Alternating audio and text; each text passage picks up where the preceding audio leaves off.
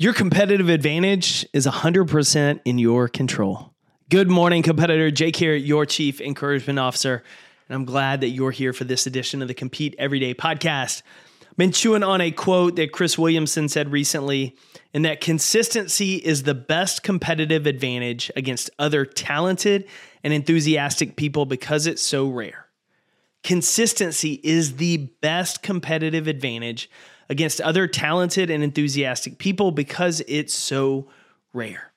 We've talked about here on the show how Williamson also talked about, you know, being in the top podcasting and top podcast in the world doesn't take as much as most people think. It just takes consistently publishing one episode a week for like a year, 52 episodes.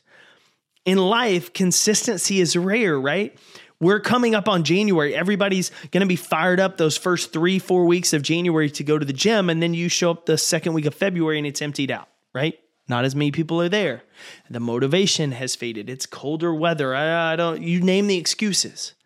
But the person who shows up January 2nd for the first time in their life and just does a little bit, two to three days a week, all year long, is going to do dramatically better than the person that showed up for three weeks, did two a days, and then quit.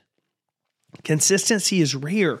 And when you're going against talented people in life, we all are, right? We all are going up. In our office, there are talented people vying against you for promotions. In fitness, there are talented people racing against you on race day or lifting against you on the on the platform. We're always going to face talented, enthusiastic people, but here's the thing, enthusiasm fades. Discipline remains. So, are you someone focused on the feeling of enthusiasm and how fired up and excited you are? Or are you the person who's reminding yourself how grateful you are to do the work, how much you love doing the work, and how consistency is the thing that will set you apart? And when you're focused on consistency, you're not focused on in the moment, you're focused on the long game, right? Because it's not about how much progress did I make today and did I pass so and so today. It's did I make progress today? And over the next 10 years, I'm going to keep making progress, which means most people aren't going to keep up with me. I think about that because it's so incredibly important when, when it comes to our careers. I believe I have some natural talents when it comes to communicating and speaking on stages. However, I work my craft every single day. And I know there's some incredible speakers out there who I look at and there's things I learn from them and I'm impressed with how they do certain things. But I know in 10 to 15 years, I'm still going to be getting better because every single day I'm looking for what am I what can I improve versus getting to a certain point which all of us have natural inclination to do and then starting to rest on our laurels.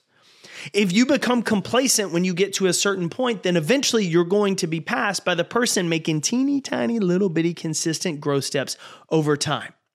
Because you're focused on how good am I now and they're focused on how do I just get better today. And so, in your world, consistency is the thing that can make 2024 the year that really changes everything. It could increase your trajectory upward even more than it already is.